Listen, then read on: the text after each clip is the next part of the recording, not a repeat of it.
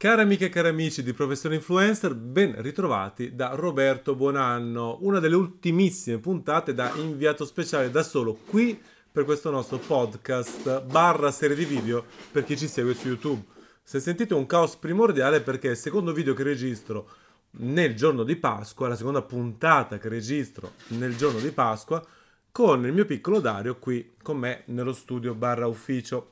Ok, ci proviamo in tutti i modi possibili. Perché dobbiamo fare soldi.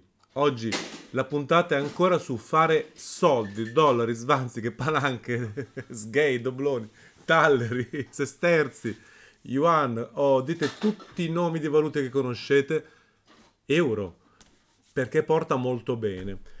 Nella puntata precedente su come fare soldi vendendo la propria pubblicità sui propri mezzi, strumenti, eccetera, eccetera, abbiamo fatto un po' di ragionamenti di massima.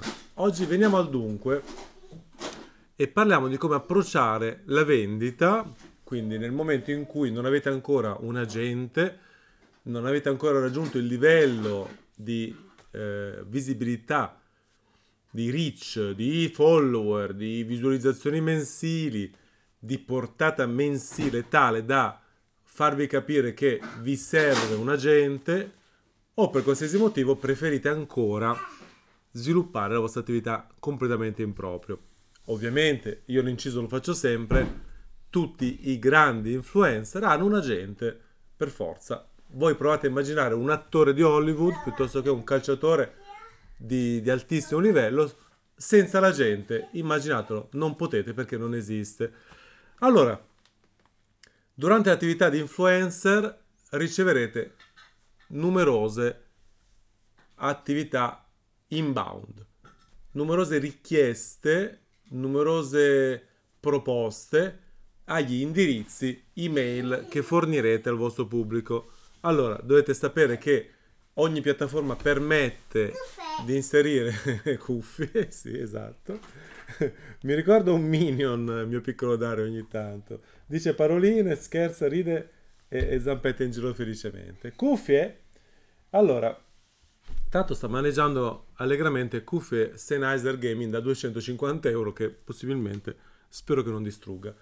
Allora, prima cosa, arrivano le proposte inbound, quindi potrebbero anche non arrivare, perché come fa un'azienda a capire con che strumento contattarti se tu non glielo dici espressamente? Allora, primo punto, fornire con chiarezza le modalità di contatto che tu offri, metti a disposizione al tuo pubblico, alla tua platea di possibili clienti, di possibili inserzionisti. E attenzione, specificare con molta cura, perché avete anche una platea invece di fan, di follower, che quelli sono strumenti di comunicazione esclusivamente per uso commerciale, perché cosa succederà? A un certo punto, prima o poi, le due cose si mischieranno.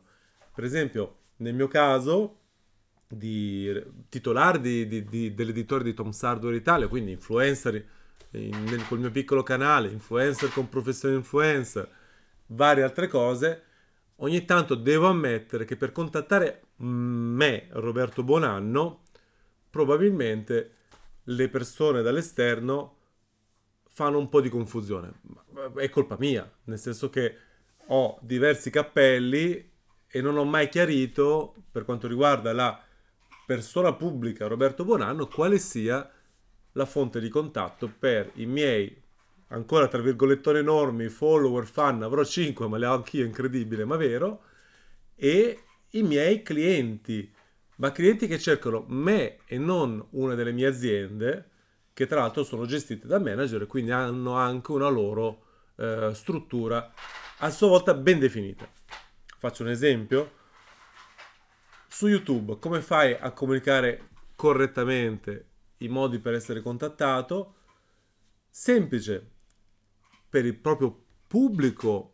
Quindi per chi ti segue e vuole in qualche modo interagire con te, lo dice espressamente, con un classico shout out, lo dici, senza usare per forza inglesismi, e dici: ragazzi, per ogni messaggio, contatto, saluto, proposta di natura non commerciale, pur parler, mi mandate un direct su Instagram, mi contattate alla mia pagina Facebook dove rispondo a tutti i messaggi, mi mandate un messaggio sul mio canale Telegram dove guardo sempre tutto. Potrebbe essere una delle tante opzioni.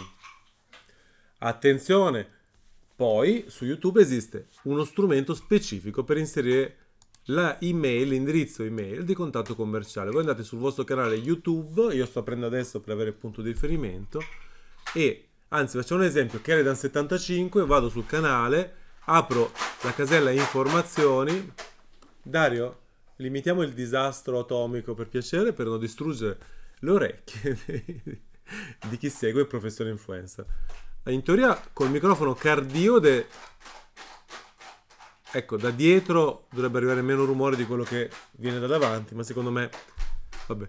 Quindi canale YouTube, clicchiamo sulla tab, sulla scheda informazioni, e qui nella parte dettagli c'è scritto visualizza indirizzo email, e poi attento bene, ci sono anche tutti i link, profilo Facebook, pagina Facebook, sito, Twitter, Instagram, ma c'è scritto proprio sotto dettagli per richieste commerciali visualizza indirizzo email.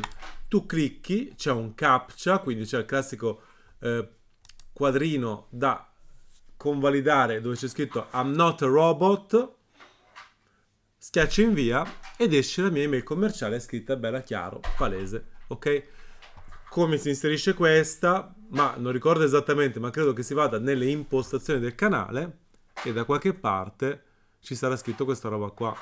Boh, immagino, insomma, adesso a occhio e croce non mi ricordo neanche più, ma sicuramente spippolando in giro tra le impostazioni del canale troverete anche questa cosa qua. Notifiche, riproduzione, privacy, quello che è, insomma. Un giorno ve lo dirò con molta precisione, oggi faccio questa figuraccia di ammettere che, soprattutto con l'interfaccia che cambia ogni 3 giorni di YouTube, non mi ricordo. Allora, la stessa cosa c'è anche su Instagram. Io adesso vado su un profilo Instagram a caso, vado qua, apriamo uno a caso, apriamo quello di Coan, giusto per stare in famiglia, quindi poggiato, e c'è email, vedete? Cioè, chiama e email, credo che sia qualcosa collegato, lo vedete, se mi ascoltate in podcast non vedete, scusate, ogni tanto faccio confusione perché ho registrato e pubblicato qualcosa tipo 2000 video su YouTube e ormai sono fissato che quando parlo a qualcuno che sta dall'altra parte di questo bellissimo microfono, costui mi sta seguendo su YouTube, invece no, adesso c'è il podcast, benedetto. Apriamo un altro profilo e vediamo se è la stessa cosa. Per esempio apriamo un profilo di quei due sul server, vediamo. Allora, no, non mi va. Ciccio, vediamo se Ciccio c'ha l'email inserita. Email, ecco qua, perfetto. Schiacci il bottone, schiacci email ed esce l'email che lui ha inserito come email dell'agenzia. Quindi perfetto, bravo Mirko, hai configurato correttamente l'email ufficiale di Instagram. Ok? Quindi che succede? Tu vai su Instagram, da qualche parte probabilmente si imposta l'email e poi dici se vuoi renderla pubblica. Ovviamente, questo indirizzo email deve essere rigorosamente, cari amiche e cari amici di Professione Influencer, dedicato solo a questo scopo. Aprite una casella email esclusivamente per i contatti commerciali. Dario, sembra di avere a che fare con i vecchietti che guardano i lavori pubblici, è presente? Fai colpi di tosse e tanti rumori, sembra un cantiere coi vecchietti. La smettiamo? Patatone, parlo con te, sì. Ecco, va bene. La festa dei giochi rumorosi. Tanto stiamo solo registrando un podcast. Cosa vuoi che sia? Beh, anche oggi, come nella puntata precedente dove sono stato in solitaria, ribadisco, se volete fare l'imprenditore illuminato, lavorare anche a Pasqua a Pasquetta, assieme alla tua famiglia perché la coinvolgi in quel che fai, a volte avrai dei video, dei contenuti o degli audio con in mezzo questo disastro di rumore. Oh mamma!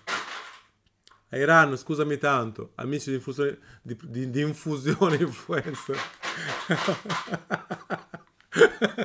E vabbè, dai, succede. Allora, l'indirizzo email, la casella deve essere creata appositamente a questo scopo. Non fate mai poi mai l'errore madornale di inserire, per esempio, la stessa casella email con la quale avete creato i profili.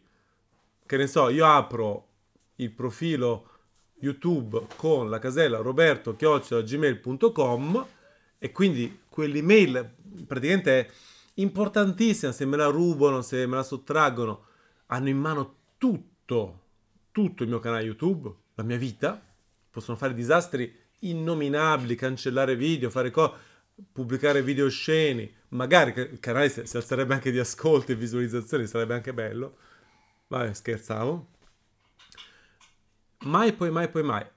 Oppure semplicemente magari non capitano queste sfortune incredibili di un pirata che vi ruba le credenziali, ma vi riempite di email inutili su una casella che vi serve a ben altro. Quindi creiamo una casella nuova e io suggerisco per questo rigorosamente Gmail. Usate sempre Gmail perché ci sono tanti buoni motivi. Innanzitutto è gratuito, secondariamente ha una quantità di gigabyte gratuiti incredibile, terzo, probabilmente il miglior filtro anti-spam disponibile a tutti i livelli, anche sulle mail business, sinceramente, non ho visto niente del genere. Quindi è una casella ricca anche di funzionalità che ti permette eventualmente poi anche di creare dei filtri, fare degli auto inoltri e fare tutta un'altra serie di attività. Allora, immaginiamo che siete un influencer che lavora con delle agenzie. In quel caso cosa si fa? L'agenzia di solito chiederà l'accesso a questa casella. Ah no, Dario ha rubato una cosa che non può prendere. Dario, vieni qua. Grazie. Oh. Tra l'altro, chi mi segue sul canale YouTube noterà che io il bambino non lo sparo davanti alla videocamera, però è apparso in qualche scena nei video precedenti. Dario, no, ah, vieni. Gioca con i giochi, non giocare con le creme. Quando arriverà il momento di lavorare con un'agenzia, con un manager o un intero team, cosa succederà? In questi spazi specifici dedicati alle email commerciali avrete ancora due possibilità a disposizione. Se avete creato un'email apposita, potrete realizzare un'attività molto semplice.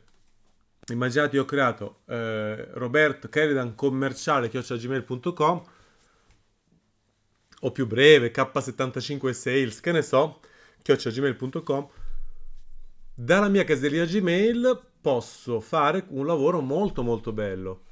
Per non perdere niente e avere una traccia completa e continua di tutto quello che succede relativamente a quella casella, io posso inoltrare tutti i messaggi di quella casella a qualcuno e allo stesso tempo autoarchiviarli sulla mia casella. Quindi io, immaginiamo, mi affido ad un agente per un contratto di 12 mesi, lui mi dice adesso metti l'email della mia agenzia su questa come email aziendale, email commerciale, e io dico no, guarda, io sono già attrezzato, ho tutto uno storico per cui la mia mail è k75sales@gmail.com e ti imposto un auto inoltro. Cosa succede? Che alla fine del periodo di 12 mesi avrai a disposizione comunque sia andata col manager, bene o male, un tuo archivio di tutti i potenziali clienti che ti hanno contattato, che è tanta roba. Mentre invece se tu mettessi direttamente una mail fornita dall'agenzia, perderesti tutti i contatti. Infatti sono due scelte diverse, insomma, ognuna con la sua nobiltà e i suoi pro e contro. A mio parere l'unico contro di usare un'email tua che auto inoltra, ma ci sono due contro. Se usi l'email tua che auto inoltra, praticamente poi nelle conversazioni successive potresti non essere più in copia, e quindi che succede? Ti arriva il messaggio originale, per esempio ti contatta la ditta Tal dei Tali per avere un video a pagamento sul tuo canale. Benissimo, questo messaggio va in auto inoltre al tuo agente, l'agente dà inizio a una propria conversazione dalla propria casella email che tu completamente perdi, per te è invisibile. La seconda situazione però è che in effetti come svantaggio, ma come svantaggio finisce qua più o meno, perdi un attimo i messaggi, e il vantaggio di usare invece l'email dell'agenzia sinceramente non ne vedo molti. Non ti devi sbattere a usare la tua email, non ti devi sbattere a creare dei sistemi di inoltro, che comunque insomma, se anche non siete smanettoni, si possono fare con facilità leggendo 2 guide su Google. Ma io opterei un po' più per la prima, devo dirvi la verità. L'unico altro vantaggio potreste avere è che questa mail potrebbe essere vostra, quindi che ne so, avete un vostro dominio personalizzato, per esempio keredan75.com, avete un'email commerciale, Dario è piccato la testa, adesso venga a soccorrerti. E è anche professionale far vedere l'email tal detali, per esempio sales@keredan75.com, è abbastanza professionale. Dà un senso di qualcuno che sia un po' strutturato. D'altro canto, per alcuni che lavorano con agenzie molto prestigiose, per esempio, può dare prestigio far vedere che l'email è dell'agenzia. Quindi, che ne so, immaginiamo, io lavoro con l'agenzia di, adesso non so, la più prestigiosa che mi venga in mente, Tom's Network, tacchete! Scusate, noi concorrenti non li dico neanche morto. Io lavoro con Tom's Network e voglio far vedere che la mia email è keredan@tomsnetwork.it, scusate.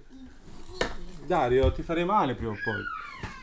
Insomma, questa è un'altra cosa. Anche che, altro vantaggio di questo approccio è che chiunque veda quell'email capisce chiaramente che si tratta di email commerciale, anche solo leggendo.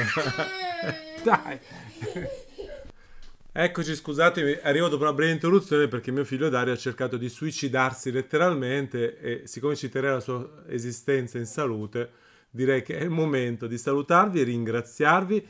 Noi ci ascoltiamo e ci rivediamo in una prossima puntata di Professione Influencer. Grazie a tutti, buon tutto, buona attività di influencer e mi raccomando, fate capire con chiarezza a tutti i vostri potenziali clienti con quale strumento contattarvi. E ultimo dettaglio, una volta che inserite questo strumento, guardatelo con assiduità, guai a perdersi l'opportunità. Ma di questo, dell'opportunità di come seguire, come gestire l'email e tutto quanto, parleremo in una prossima puntata. Alla prossima, arrivederci, bye bye!